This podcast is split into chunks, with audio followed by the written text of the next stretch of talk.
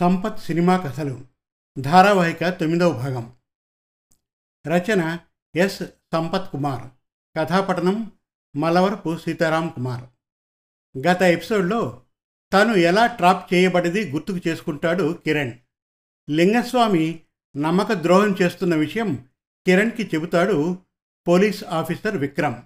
ఇక సంపత్ సినిమా కథలు. ధారావాహిక తొమ్మిదవ భాగం వినండి. విక్రమ్ ఇలా చెబుతూ ఉన్నాడు. తర్వాత తెలిసింది మీ లింగస్వామి అంకులే లారీతో మన జీప్ను ఢీకొట్టించాడని. అప్పుడు నాకు బాగా దెబ్బలు తగిలినా ప్రాణాలకు ముప్పు రాలేదు. నువ్వు ఇంకా మత్తులోనే ఉన్నావు. నీకు చిన్న చిన్న దెబ్బలు తగిలినా బలమైన షాక్తో కోమాలోకి వెళ్ళిపోయావు. అప్పుడు లింగస్వామి అతని కొడుకు ఉదయ్ ఇద్దరూ వచ్చి నీవు తీసిన వీడియో కోసం నీ పాకెట్స్ అంతా వెతికారు. కానీ సెల్ దొరకలేదు. నా పాకెట్స్ కూడా సెల్ కోసం వెతికారు. ఇంకా జీప్ దగ్గర వెతికారు. బాగా దెబ్బలు తగిలిన నేను వాళ్ళని గమనిస్తూ ఉన్నా. అయినా నాకు నోరు ఎండిపోవడం వల్ల మాటలు రావడం లేదు. తర్వాత నిన్ను నన్ను ఒక హాస్పిటల్లో చేర్చారు. నేను కొద్దిగా కోలుకున్నాక లింగస్వామి వచ్చి ఎలా ఉన్నారు సార్? అని అడిగాడు. మీరు కాల్ చేశాక నా వాళ్ళతో వస్తే అప్పుడే మీకు ప్రమాదం జరిగింది. చుట్టుపక్కల ఎవరూ లేరు. అప్పుడు నేనే మిమ్మల్ని తెచ్చి హాస్పిటల్లో చేర్చి మీ డిపార్ట్మెంట్ వాళ్ళకి సమాచారం ఇచ్చాను. అన్నాడు లింగస్వామి. అలాగా? అని థ్యాంక్స్ చెప్తూ మరి మా పాకెట్స్ ఎందుకు వెతికారు? అని అడుగుదామనుకున్నా. మళ్ళీ ఇప్పుడు వద్దు. నిదానంగా విషయాలు కాస్త అర్థమయ్యాక తెలుసుకుందాం అనుకున్నా. ఇంతలో ఇక కాస్త రెస్ట్ తీసుకోండి మళ్ళీ వస్తా అని చెప్పి లింగస్వామి అక్కడి నుండి వెళ్ళిపోయాడు. కొద్దిసేపు అయ్యాక కాస్త రిలాక్స్ అవుదామని బయటకు వచ్చా లింగస్వామి నన్ను చూసి మీ డిపార్ట్మెంట్తో మాట్లాడాను. కిరణ్ను మా ఊటీలో ఉండే మా హాస్పిటల్కి తీసుకువెళ్తానని చెప్పాను. వాళ్ళు సరే అన్నారు అన్నాడు. మరి రాజారావుకి కొడుకు ఆచీకి దొరికిందని తెలుసా? అన్నాను. కోమాలో ఉన్న కొడుకుని చూసి వాళ్ళ నాన్న రాజారావు తట్టుకోలేడు. అక్కడ కోమా నుంచి బయటకు వచ్చాక ఆయనకు చెబుదామని అలాగే మీరు చేసే ఎంక్వైరీకి కూడా ఏ ఆటంకము ఉండదు అన్నాడు. మా డిపార్ట్మెంట్ పర్మిషన్తోనే కదా హాస్పిటల్కి తీసుకెళ్తున్నాడు. అనుకున్న తర్వాత తెలిసిందేమిటంటే నీవు కోమాల నుంచి వస్తే వీడియో తీసిన సెల్ గురించి తెలుసుకోవడానికి అది తెలుసుకున్నాక నిన్ను ఖతం చేయడానికి అలాగే నన్ను ఈ కేసు ఎంక్వైరీ చేయకుండా తనకు అనుకూలంగా ఉండేవాళ్ళని తెచ్చుకుందామనేది ఇవన్నీ లింగస్వామి ప్లాన్స్. కానీ నన్ను స్పెషల్గా అపాయింట్మెంట్ చేసిందే ఈ కేసు కోసం. అని ఎవరు ఎంత ఒత్తిడి తెచ్చినా మార్చరని లింగస్వామికి తెలియదు అంటూ ఇంకోటి సెల్ నీ ప్యాకెట్లో పెట్టుకున్నావు కదా అది నీవు తీసిన వీడియో సెల్ అని పగలగొట్టారు కదా మళ్ళీ దేనికోసం పాకెట్స్ వెతికారు? అని కిరణ్ని అడిగాడు. అదే అర్థం కావడం లేదు. నేను పగలగొట్టింది వీడియో తీసిన సెల్ కాదని తెలిసిందేమో అన్నాడు కిరణ్. ఉండవచ్చు. లేకుంటే ఆ సెల్ గురించి నిన్ను పదే పదే అడగాల్సిన పని లేదు కదా. సరే నేను వెళ్ళి నీవు చెప్పిన చోట వెతికి ఆ సెల్ తెస్తాను అన్నాడు విక్రమ్. అంటూ కిరణ్ ఇక నీవు హాస్పిటల్ వెనక రహస్యంగా ఏర్పాటు చేసుకున్న మత్తుమందుల స్థావర రహస్యాలు సేకరించి ఎప్పటికప్పుడు అందిస్తే నేను దాని ప్రకారం ప్లాన్ వేస్తాను. ఆ ప్లాన్ ప్రకారం ఒకరోజు దాడి చేద్దాం. అంతవరకు మీ లింగస్వామి అంకుల్తో నమ్మకంగా ఉన్నట్లు నటించు. అలాగే సార్ బై బై. అంటూ అక్కడి నుండి సైకిల్ మీద వచ్చేశాడు కిరణ్. ఈరోజు ఆ నారాయణ పని అయిపోయినట్లే అంటూ నరసింహ తన అనుచరులతో వాడు దాక్కున్న రూమ్ దగ్గరికి వస్తున్నాడు. వాడు వచ్చేది కిటికీలో నుండి చూసిన నారాయణ అమ్మో వీడు రూమ్లోకి వస్తున్నాడు. ఎలా? అనుకున్నాడు. ఇంతలో కిరణ్ అక్కడికి వచ్చి నారాయణను పిచ్చి అవతారాన్ని నరసింహకు అడ్డుగా ఒక దుప్పటి పెట్టి మెల్లగా వాడికి కనపడకుండా ఆ రూమ్లో నుండి కాంపౌండ్ వెనక్ గేట్ దగ్గరికి వెళ్ళండి అని చెప్పాడు. నారాయణ ఏమీ ఆలోచించకుండా కిరణ్ చెప్పినట్లు చేశాడు. తర్వాత కిరణ్ కాంపౌండ్ వెనక గేట్ దగ్గర ఉన్న నారాయణ పిచ్చి అవతారాల దగ్గరికి వెళ్ళి ముందు నేను చెప్పినట్టు చెయ్యి అంటూ నారాయణ చెవిలో చెప్పాడు. సరే అంటూ అరే అవతారం పద అంటూ అక్కడే ఒక చోట ఉన్న రూమ్లో వాడిని ఉంచి కుర్చీలో కూర్చోబెట్టి అక్కడ ఉన్న తాడుతో చేతులు కాళ్ళు కట్టేసి నోట్లో గుడ్డ పెట్టి బయటకు వచ్చి ఆ రూమ్ డోర్కు గొళ్ళెం పెట్టాడు. అవతారం ఎంత అరిచినా నోట్లో గుడ్డ ఉండడం వల్ల అరుపు బయటకు వినిపించలేదు. నారాయణ అక్కడ ఉన్న కిరణ్ దగ్గరకు వచ్చి నీవు చెప్పినట్లు చేశా అన్నాడు. రేపు పిచ్చి అవతారం గాడిని ఇక్కడి నుండి షిఫ్ట్ చేసి ఇంకో దగ్గర అంటే మీ గెస్ట్ హౌస్లో ఉంచుదాం. అంతవరకు వాడు చావకుండా తిండి ఏర్పాట్లు చూడు. తర్వాత కొన్ని రోజుల తర్వాత వెండి తెర మీద అసలు సినిమా చూపిస్తా అన్నాడు కిరణ్. అలాగే బాబు ఉల్లాసంగా అన్నాడు నారాయణ. నరసింహ తన అనుచరులతో ఆ రూంలోకి వచ్చి ఎంత వెతికినా నారాయణ పిచ్చి అవతారం దొరకలేదు.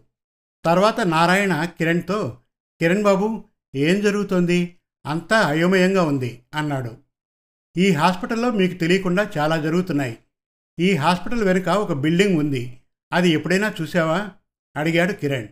చూశాను. కానీ ఎప్పుడు లోనికి వెళ్ళే అవసరం రాలేదు.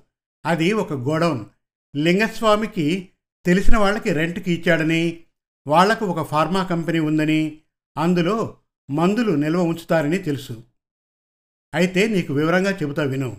లింగస్వామి నిజస్వరూపం. ఇంకా హాస్పిటల్ ముసుగులో ఈ వెనక ఉన్న గోడౌన్లో ఉంచిన మత్తు పదార్థాల నిల్వ. ఇక్కడి వాతావరణం ఎప్పటికప్పుడు నిల్వ ఉన్న మత్తు పదార్థాలు వేరే చోటికి సప్లై ఇక్కడి నుంచి నడుస్తోందని. అసలు విషయం తనను ఎందుకు మత్తుకు గురి చేశారు ఎందుకు ఇక్కడికి తెచ్చారు? అన్ని విషయాలు వివరంగా చెప్పి ఇంకా ఆ నేపాల్ వాచ్మెన్ పిచ్చి అవతారం అంతా లింగస్వామి మనుషులే అంటూ నారాయణకు చెప్పాడు కిరణ్. అమ్మ లింగస్వామి ఇక్కడ ఇన్ని కుట్రలు చేస్తున్నాడా? మీ నాన్నతో నమ్మకంగా ఉండి ఎన్ని అక్రమాలు చేస్తున్నాడు? ఇవి సుజాతమ్మకు నాకు తెలియవు. ఇక్కడ జరిగే భాగవతాలు. అయితే తర్వాత మనం చేయాల్సిన పని? అన్నాడు నారాయణ. ముందు డాక్టర్ సుజాత ఆంటీకి అసలు విషయం చెప్పాలి. మరి నీవు మాత్రం ఏమీ తెలియని వాడిలా ఉండి కథ ముగిసేంత వరకు ఆ పిచ్చి అవతారాన్ని మనం మాయ చేసినట్లు కనపడకుండా ఆ రంగా భీమాలకు కనపడేట్లు చేయాలి. తప్పకుండా కిరణ్ బాబు అన్నాడు నారాయణ. కిరణ్ నారాయణ ఇద్దరు సుజాత దగ్గరికి వెళ్ళి లింగస్వామి పన్నిన పన్నాగం వివరించారు. ఆమె నమ్మలేకపోయింది. కిరణ్ చెప్పే ప్లాన్ ప్రకారం లింగస్వామి కుట్రలు బట్టబయలు చేయడానికి తన వంతు సహకారాన్ని అందిస్తానంది సుజాత. సుజాత దగ్గర నుండే తన తండ్రి రాజారావుకు కాల్ చేశాడు కిరణ్. కిరణ్ గొంతు వినగానే బాబు ఎక్కడ ఉన్నావు ఏమైపోయావు? అంటూ అంతులేని ఆనందంతో ఉక్కిరి బిక్కిరై ప్రశ్నలు వేశాడు రాజారావు. డాడీ నీ పక్కన ఎవరూ లేరు కదా? మెల్లగా మాట్లాడు. ఎవ్వరూ లేరు. ముందు నేను చెప్పేది విను అంటూ నమ్మకంగా ఉన్న లింగస్వామి పన్నిన పన్నాగం మొత్తం విడమర్చి చెప్పాడు కిరణ్. చాలా ఆశ్చర్యానికి లోనయ్యాడు రాజారావు. ఇప్పుడు ఎక్కడ ఉన్నావు? అడిగాడు. ఎక్కడ ఉన్నానో? ఇప్పుడు నీతో ఒకరు మాట్లాడతారు విను అని సుజాతకు మొబైల్ ఇస్తుంటే నేను మాట్లాడను అని సైగ చేసింది. ప్లీజ్ ఆంటీ మెల్లగా రిక్వెస్ట్ చేశాడు కిరణ్. ఇక పక్కనే ఉన్న కావ్య కూడా మాట్లాడమ్మా అని రిక్వెస్ట్ చేసింది. ఇక్కడ రాజారావు లైన్లో ఉండి హలో హలో అంటున్నాడు. ఇద్దరూ రిక్వెస్ట్ చేస్తే కాదనలేక మొబైల్ తీసుకుంది సుజాత. హలో బాగున్నారా? అంది. ఎవరు? అవునులే నన్ను పూర్తిగా మర్చిపోయారు. ఇక నా గొంతు ఏం గుర్తుపడతాడు? సుజాత అనుమానంతో అడిగాడు. అవును అవునా? చాలా ఆశ్చర్యంగా ఉంది. కిరణ్ అక్కడ? మొత్తం కథ ఏమిటో కిరణ్ చెప్తాడు అంటూ కిరణ్కి మొబైల్ ఇచ్చింది. రాజారావుకి లింగస్వామి పన్నిన పన్నాగం మన వెనుక మనకు తెలియకుండా నడుపుతున్న భాగవతం మొత్తం చెప్పి ఏమీ తెలియనట్లు ఉండు అని చెప్పాడు. సరే అన్నాడు రాజారావు. ఒక పక్క నమ్మకంగా ఉన్న లింగస్వామి ఇంత దారుణానికి ఒడిగెట్టాడా? చెప్పలేనంత ఆశ్చర్యం కోపం. ఇంకో పక్క కిరణ్ ఆచూకీ తెలియడం మళ్ళీ సుజాత తనతో మాట్లాడడం ఇది పట్టరాని ఆనందం. ఇంతలో లింగస్వామి వచ్చాడు. అమ్మో కథ అంతా తెలిసాక వచ్చాడు అనుకుని లింగస్వామిని చూడగానే ఏమీ తెలియని వాళ్ళ లింగ ఇంత పలుకుబడి ఉపయోగించినా ఇంకా కిరణ్ ఆచూకీ తెలియకపోవడం చాలా బాధగా ఉంది. ఇక ఇక్కడ ఉండలేకపోతున్నా. అలా మనం ఊటీకి వెళ్తే కాస్త ప్రశాంతంగా ఉంటుందేమో అన్నాడు రాజారావు. రాజారావు ఎందుకు అలా అన్నాడో తెలియదు కానీ వీణ్ణి కూడా అక్కడికి తీసుకుని పోతే నేను కూడా ఊటీలో ఉండి అక్కడి పనులన్నీ చక్కబెట్టుకోవచ్చు అనుకున్నాడు లింగస్వామి.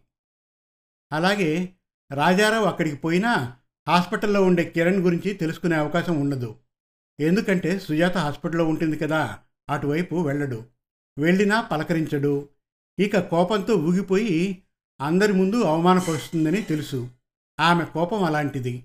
ఉంటే గెస్ట్ హౌస్లో ఉండాలి అనుకుని సరే పోదాం నాకు కూడా నాలుగు రోజులు అలా ఊటీకి పోయి రెస్ట్ తీసుకోవాలని ఉంది అన్నాడు. థ్యాంక్స్ లింగా. నన్ను అర్థం చేసుకునే నమ్మకమైన ఫ్రెండ్ దొరికినందుకు అన్నాడు రాజారావు.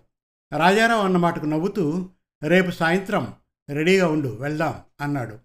తర్వాత బయటకు వచ్చి రెడీగా ఉండండి ఊటీ పోదాం అక్కడే ఆ కిరణ్ సంగతి ఫైనల్ చేద్దాం రాజారావు కూడా వస్తున్నాడు నేను రాజారావుని తీసుకుని రేపు బయలుదేరతా మీరు మాత్రం ఎల్లుండి రండి అంటూ బావమరిది భాస్కర్ కొడుకు ఉదయలకు కాల్ చేసి చెప్పాడు లింగస్వామి. విక్రమ్ డ్రగ్స్ రాకెట్ ముఠా స్థావరానికి వెళ్ళాడు. తాను రెడీ టు అటాక్ ఆపరేషన్ చేశాక అది పోలీసుల అదుపులో ఉంది.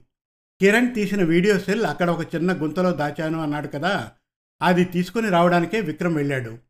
మరి ఎవ్వరికి అంటే తన డిపార్ట్మెంట్ వాళ్ళకు కూడా ఆ వీడియో తీసిన సెల్ వివరాలు తెలియకూడదని. విక్రమ్ ఆ డ్రగ్స్ రాకెట్ ముఠా స్థావరానికి జీపులో రాగానే అక్కడ కాపలా కాస్తున్న పోలీసులు అలర్ట్ అయ్యారు.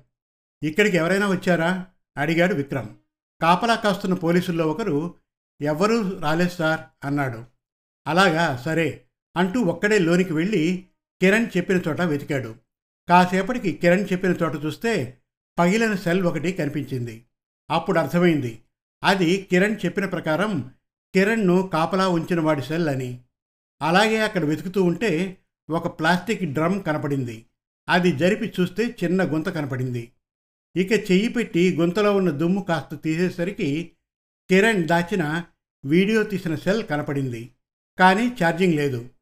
తర్వాత ఛార్జింగ్ పెట్టి చూద్దామని ఆ సెల్ భద్రంగా జేబులో పెట్టుకొని బయటకు వచ్చాడు ఇక్కడ లింగస్వామి రాజారావు ఊటీకి వచ్చారు. గెస్ట్ హౌస్కి వచ్చాక ఎన్నాళ్ళకు వచ్చాను లింగ? మన గెస్ట్ హౌస్కి బాగానే మెయింటైన్ చేస్తున్నావు.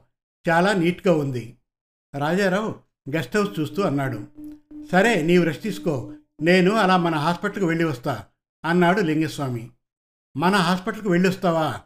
అయితే లింగ సుజాతను చూడాలనుంది వస్తావా? వద్దులే అసలే నా మీద కోపంగా ఉంది. అక్కడికి వస్తే అందరి ముందు అవమానిస్తే తట్టుకోలేను. లింగస్వామి నవ్వుతూ రెండు రోజులు ఓపిక పట్టు సుజాతను చూపిస్తా అన్నాడు. అవునా లింగ? నీవు నేను ఊటికి పోదామన్నప్పుడే సరే అన్నావు.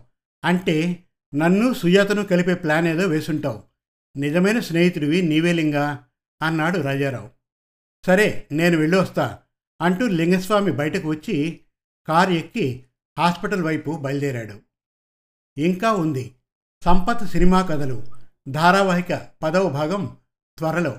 మరిన్ని చక్కటి తెలుగు కథల కోసం కవితల కోసం వెబ్ సిరీస్ కోసం మన తెలుగు కథలు డాట్ కామ్ విజిట్ చేయండి. Thank you.